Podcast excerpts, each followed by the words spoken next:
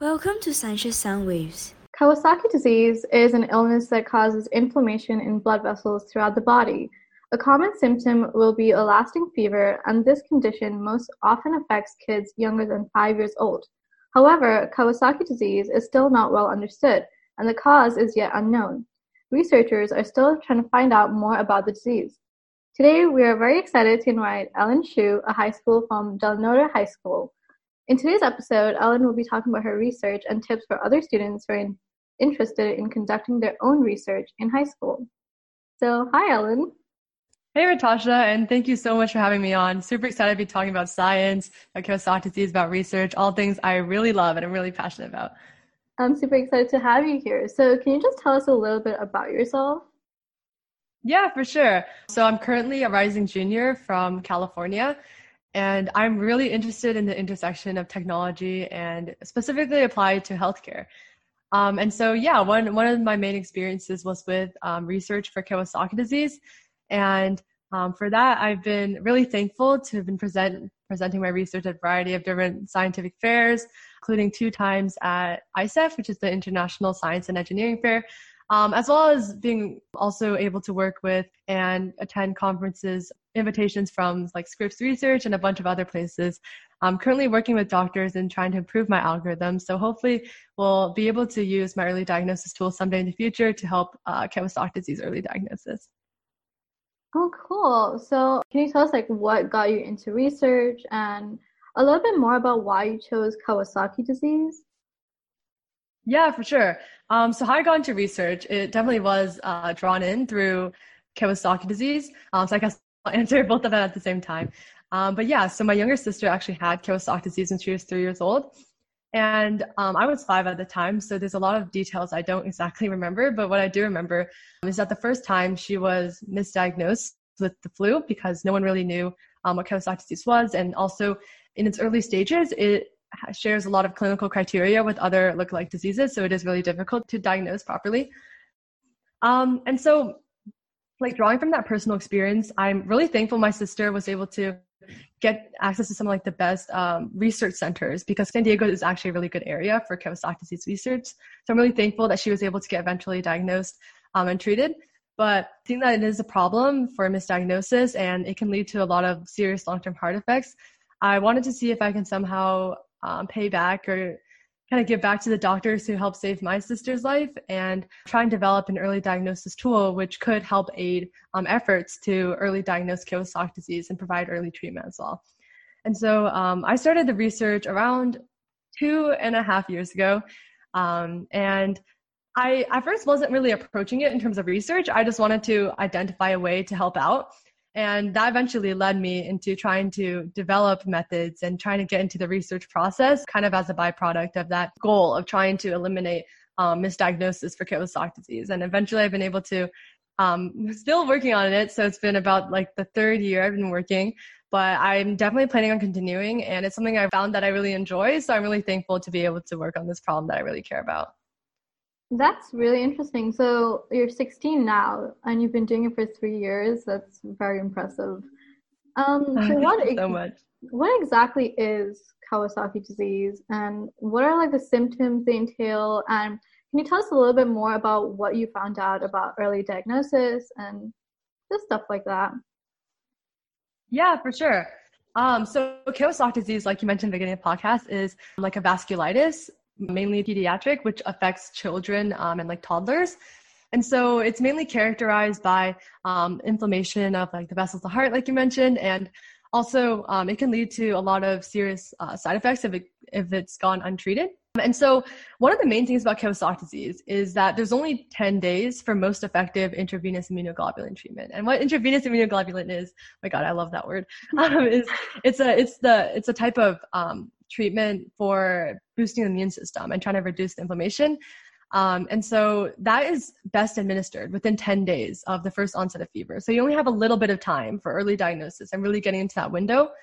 Um, and since Kawasaki disease was actually discovered pretty recently, it was discovered around 50 years ago by Dr. Kawasaki, so it's named after him.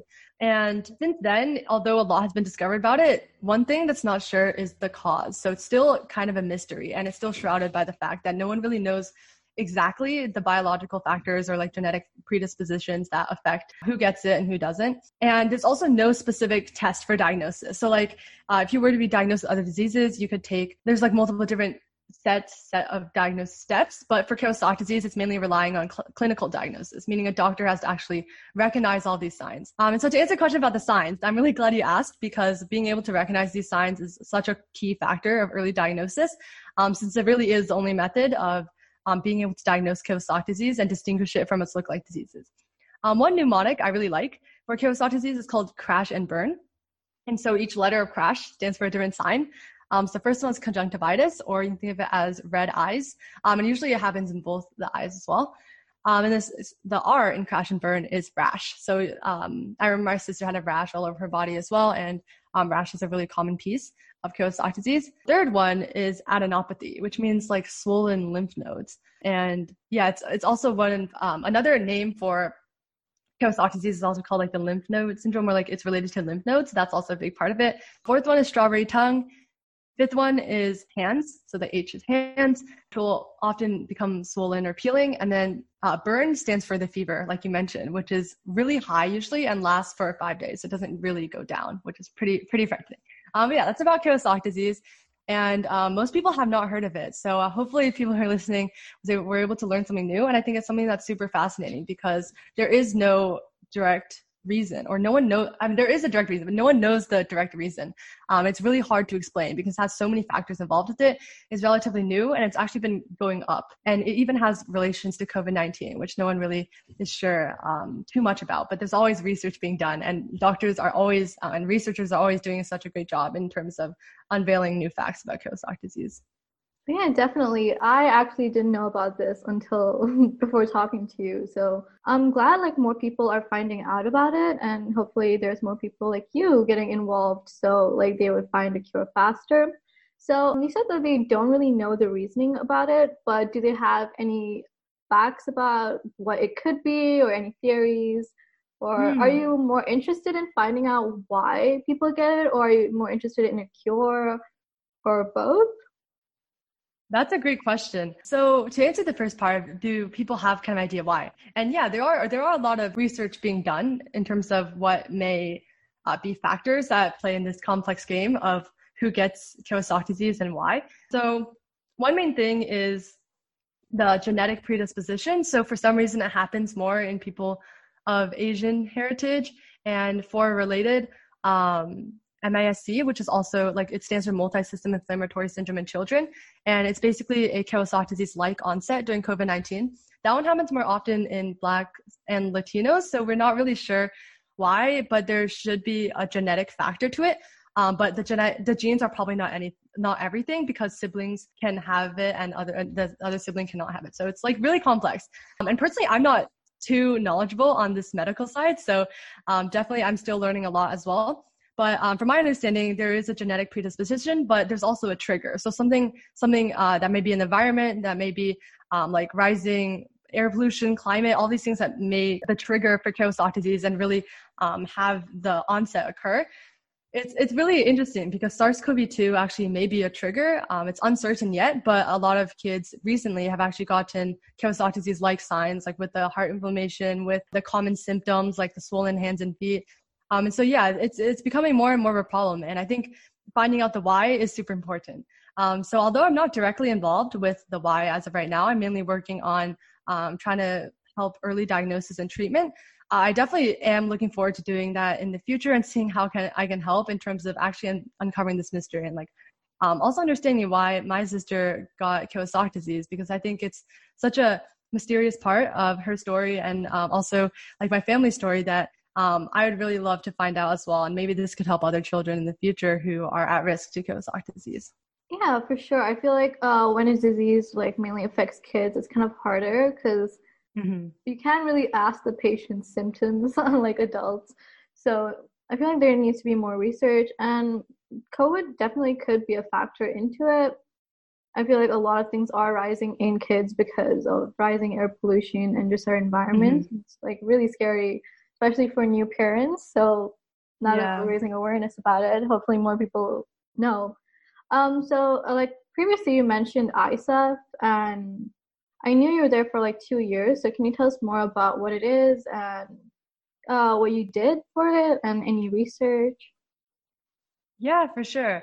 Um, so ISEF, for people, for listeners who might not be familiar, is um, a type of research or science fair. Um, and so there are many science fairs. You can probably find one in your local area. There's tons of these, and they've been around for a really long time. I think there's so many pictures from like 100, like 100 years ago, like 50 years ago. And there's these science fairs where uh, people really got together and were really interested in science. And this spurred so many scientific innovations, right? People sharing ideas. It's really just a great place. Um, there's so many famous scientists that also um, started off actually pitching or starting presenting their ideas in science fairs and getting all of this great feedback um, and meeting people who can potentially help them in their projects as well. Um, and so, yeah, the first time I went to a science fair was around two years ago. I had been working on this project for about one year and I really just wanted to get some feedback. I hadn't really shared it with anyone and I really wanted to hear from actual practitioners and industry leaders and all of these types of really amazing, cool people who um, give up their time to really try to help the next generation of scientific research um, and researchers. And yeah it was it was a great experience. Starting off local science fairs i was i was really thankful to actually be able to qualify for ISEF um, even though it was canceled the first year this year it actually happened virtually. And I think the main benefit of ISEF is just the amount of inspiration you get from all these other scientists. You kind of realize there's so many people working on cool projects and it just feels amazing to be able to have so much, so much like knowledge out there that you can help absorb and you can work on all of these things too. Um, really the amount of the amount of knowledge on the internet today and the amount of knowledge you can gain from just talking with others is really amazing. Um, and so there's like tons of tons of things that you can work on even today. And I think that's a really cool thing about ISA, just seeing people who are literally um, teenagers working on like cancer, working on like all these type of technology, like drones, all these type of things, right? And it's really motivating, really inspiring. Um, and just hearing how science is always continuing to progress, um, even during very difficult times, is something that always continues to motivate me. So yeah, it's been an amazing experience. I'm really thankful to have been able to go to ISEF twice, um, despite the fact that it's virtual. So hoping that one day I'll be able to go in person. Oh yeah, hopefully next year it's in person. Um, so what was your was it about Kawasaki disease too for ISEF or was it something else? Yeah, so my project for both years of ISEF was about my Kawasaki disease early diagnosis. But yeah, I switched between the medicine side and the computer science side because my project was pretty interdisciplinary. Yeah, and I feel like another thing with like these competitions is finding people that like the same thing as you. And I feel like, you know, mm. like getting like different perspectives on it is really enlightening. And I really like it. Um, so you're talking about motivators. Is there anything else that motivates you to do it or any person? Yeah, honestly, probably my younger sister. Um, she always motivates me to try and uncover more about Kawasaki disease and really just thinking about how like amazing she is in my life and what could have happened without those doctors who really diagnosed her, really helped treat her. It makes me just really want to give back to the community. And I know there's so many kids like like her. There's thousands of kids who get Kawasaki disease each year. And just think about all of these lives, right? All of these small young hearts who have so much ahead of them in the future. Just think about that really makes me want to take action and it really makes me want to do this research. But yeah, I think the main motivator is is my younger sister. She's always very uplifting, always really excited and yeah, she she is such a happy and healthy kid, and I'm really thankful that she was able to uh, get over Kawasaki disease. That's really cool. And I'm glad too, honestly. Like I feel like we all need like one person in our life like that. And I'm glad you have uh-huh. a sister. So do you have any plans for the future? Um, do you know what university you would like to go to or anything like that? Yeah.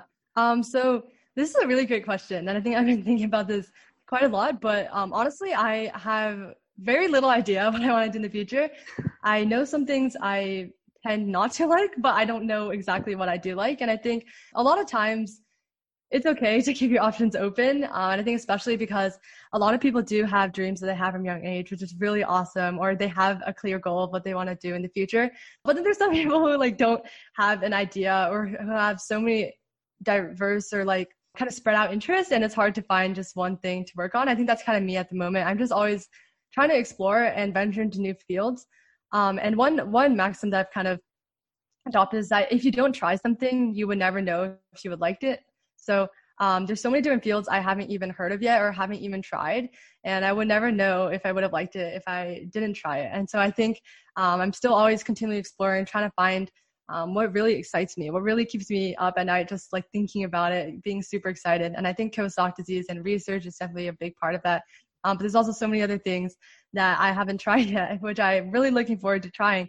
Um, and also so many areas and so many possibilities that you can work on so many things. Like you really have infinite possibilities to work on whatever you want in the future and infinite things to research. There's so much, so many things that we don't yet know, so many questions that are unanswered about the universe. And yeah, just being able to investigate that and finding a lead, following it for some time, just exploring that way is something I'm probably planning to do in the future.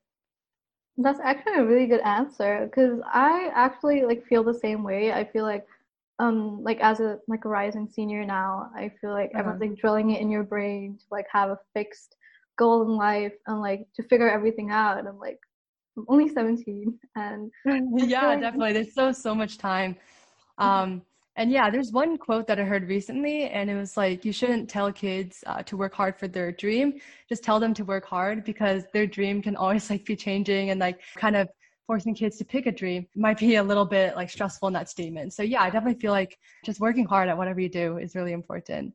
Um, and yeah. For sure. I feel like our hobbies and interests are like constantly changing. Like I'm not even the person I was like before COVID started. So I feel like I've delved into a lot of new interests. And I feel like you shouldn't have everything planned out. I mean, it's mm-hmm. definitely mm-hmm. good if you're that type of person. But yeah, yeah, for sure.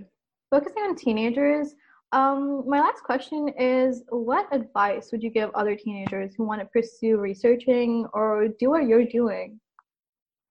Yeah, um, so first, if you are a teenager and you want to start research, I um, just wanted to commend you for that because it is uh, a really hard first step, I guess, in just picking like saying that you want to venture into something unknown, really try to solve a problem that no one else may have solved before is really scary. But also, it's a, such an amazing experience. So, yeah, if you do want to go into research, first of all, that's a great first step. And just being open to doing that is really incredible in and of itself. But for advice and how to get started, I think the biggest advice I'd say is find an idea that genuinely excites you. And it doesn't have to be anything that's directly related to you, just something that if you think about um, like what's something that excites you so much that keeps you up at night or feels like time flies by whenever you're learning about it? And then just trying to delve into that and find something original find something that only uh, like something that's uniquely you right? I mean, we all have our ideas. We all have certain things that we've thought of that like no one else has probably thought of before. Um, so just chasing that thread um, just trying to explore.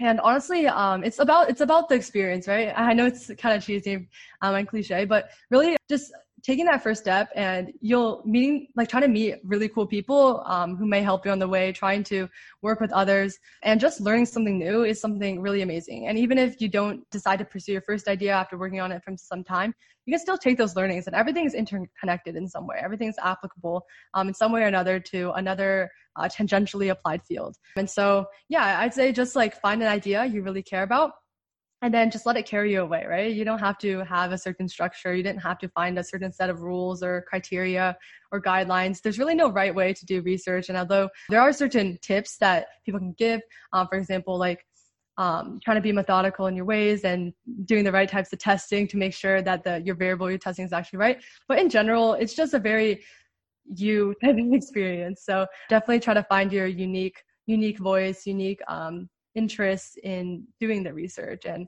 kind of just treat it as a fun opportunity and being thankful that you actually get to work on something that you really enjoy. Honestly, I feel like the best advice I've heard is like just start it. Cause like the whole mm. time we're like anticipating like, oh maybe it won't work. But really if you like just start whatever you're doing, you just find your way. So mm-hmm. I feel like that's what like a lot of people don't do and that's why we don't have a lot of uh, teenage researchers and a lot of people in the field who are young because it's like really intimidating. But there's people like you and i feel like there is more teenagers on the rise in this field. thank so thank you so much for joining us. Honestly it's been like amazing to have you on our podcast and i feel like a lot of our listeners have learned so much about kawasaki. I know that i have. So is there anything you'd like to say before we sign off um, just want to say thank you so much for having me on. This was a lot of fun. Um, and also, I love podcasts. I love conversations. Um, I'm a big podcaster myself, so I love this this type of format of just making a connection with someone, uh, being able to share like your direct thoughts and authenticity during that exact moment. So yeah, I really appreciate this opportunity, and thanks so much for having me on. Thank you so much. Honestly, I really love how it's like unscripted, like it's flowing, and I feel like I learned a lot about you. And if you would like to ask us a question about today's podcast or would like to offer your own expertise and join us as a guest speaker, please email us at the link in the description box. Thank you for supporting our new podcast, and we hope you've enjoyed listening to today's session. Stay safe and see you soon. Bye.